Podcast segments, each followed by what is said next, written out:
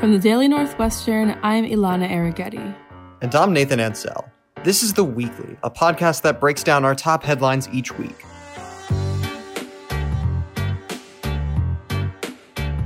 Here's what's been happening in the headlines. The Faculty Senate planned to vote on allocating their seats by tenured faculty members instead of by departments. If that happens, the Senate would include the Asian American Studies and Latina and Latino Studies programs for the first time. This effort would build on the recent push for better representation of the ethnic studies programs, which are not recognized as distinct departments and were only recently allowed to hire faculty members and grant tenure on their own. And in Evanston, a section of Church Street was renamed in honor of historian Dino Robinson, who established the North Shore's only black history centered community archive. Robinson was a key figure in establishing eight African American heritage sites in Evanston and documenting the city's history of discrimination in order to aid future reparations efforts. Meanwhile, on campus, the Medill School of Journalism, Media, Integrated Marketing Communications celebrated its 100th anniversary. Medill will hold themed events throughout the next year commemorating its history and impact, beginning with a series of pre recorded speeches of faculty leaders. Those are some of our top headlines. Now we're bringing you behind the scenes with daily staffers to dive deeper into some of our biggest news. First up, the latest on how Evanston's aldermen are discussing economic solutions to replace lead water pipes in private residences.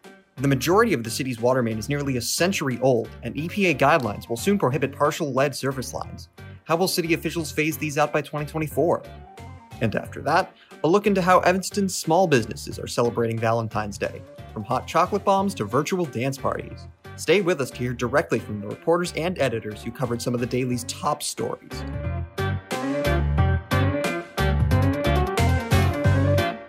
Evanston has already set aside an upwards of $4.5 million towards eight city water main upgrade projects, but it won't cover the cost of private repairs. While Evanston's lead service replacement loan program is already providing a maximum of $4,800 in interest free loans toward pipe replacements, city data suggests average replacement costs substantially exceed this amount. Here to tell us more about this is city reporter Jason Beeferman. Jason, what did you learn about Evanston's water systems while reporting this story? One of the most interesting things was that in Evanston, more than 55% of the water main is over 80 years old, and that um, their goal is only to replace 1% of the water main, which is only one and a half miles each year. So there's a lot of work to do to replace this like huge, vast infrastructure that gives Evanston residents their water. Another one of the most interesting things I learned reporting this, according to Dave Stoneback, who's the city's public works agency director, Evanston stopped using lead for water service lines in the 1980s which was way more recent than a lot of people thought, than what I would have expected. And in fact, even after then, even after that point, Chicago continued to use lead piping in their water service line infrastructure. Wow, that's a huge project. How are they planning to finance the pipe replacements? Having to replace all of this piping is obviously a huge, huge, very expensive project. And it's definitely made worse by the fact that Evanston's budget currently has an $8 million shortfall. Evanston's struggling, their city revenues are down. People are hurting because of the pandemic. So while all that is happening, it makes it harder for us to do these really big, but also really important infrastructure projects that cost a lot of money. Your article described a tier system where residents in different economic brackets are offered different types of loans to use for replacing their pipes. Can you explain how this system came about? Right now, they have this lead service replacement loan program, and it gives a loan of $4,800 interest free to replace lead piping. That's despite the fact that the average cost, according to the city, for a replacement like this is $7,000. So even with this loan, you're still going to have to pay a lot of money up front only 7%, I believe, of the people who had lead replacement projects done took up this loan program. And um, because of that, and because they want to encourage people to replace their lead piping, they are trying to restructure the program and make it more affordable and accessible. One of the ways that Dave Stoneback and the city staff have suggested to go about that is by making the loan kind of tiered do you have a sense of how the challenges in the pipe replacement program are going to be different for Evanston businesses versus private homeowners? The way that it works is that the homeowners themselves are responsible for finding contractors that would complete their specific pipe replacement project. So the city recommends that the homeowners obtain bids from two or more plumbers in order to get the best possible price. So it's kind of like each homeowner is on their own to replace their pipes. All the city can really do is encourage them by maybe giving grants in the future or providing this loan program. From what I understand, it's all up to the homeowner. Because it's so expensive, there's still little incentive in the short run to make this a budget priority, especially during COVID 19. Why is it important for City Council to keep checking in on public works projects like this one?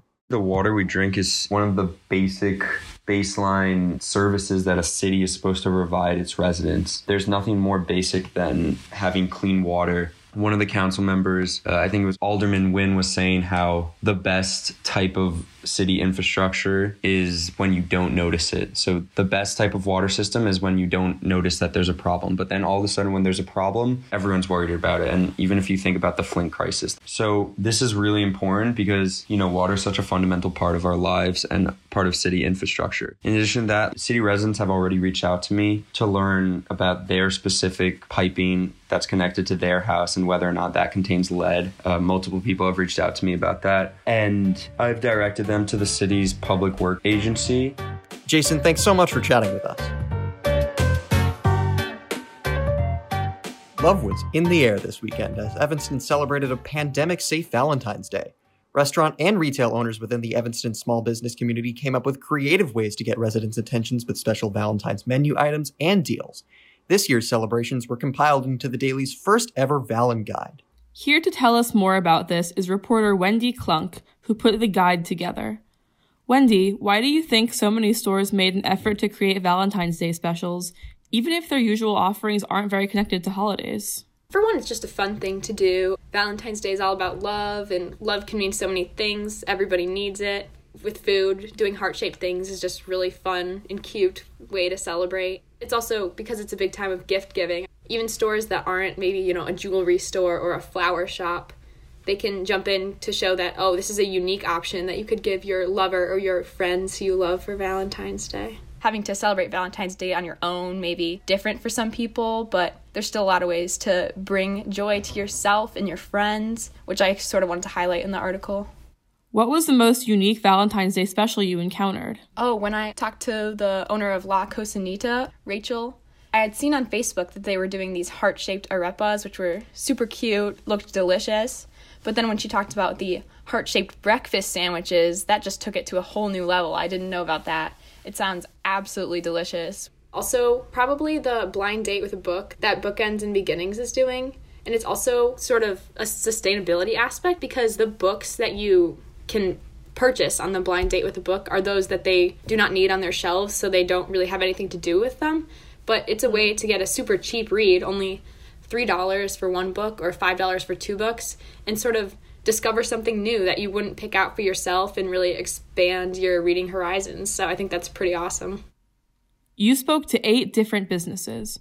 What are some Valentine's Day happenings that you learned about but didn't get a chance to highlight in the article? There's a new student run business called Whipped Evanston, and they're a cupcake delivery business. They're making cupcakes sort of made to order. So you could have like red, white, and pink cupcakes for Valentine's Day. So I talked to Pranavi, who's a Northwestern junior. She's the one of the co-owners of the business and they were also doing for Valentine's Day a partnering with Circle of Women, which is a club at Northwestern that helps provide secondary education to women in developing countries and doing a fundraiser for them where people could send either six cupcakes or one cupcake to their friends and have them delivered. So that was a really cool thing they were doing. The Daily spends a lot of time reporting on the Evanston small business world and tracking its growth and change.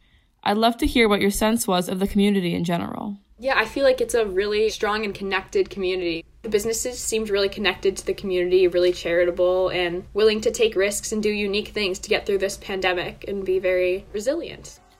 Wendy, thanks so much for chatting with us today.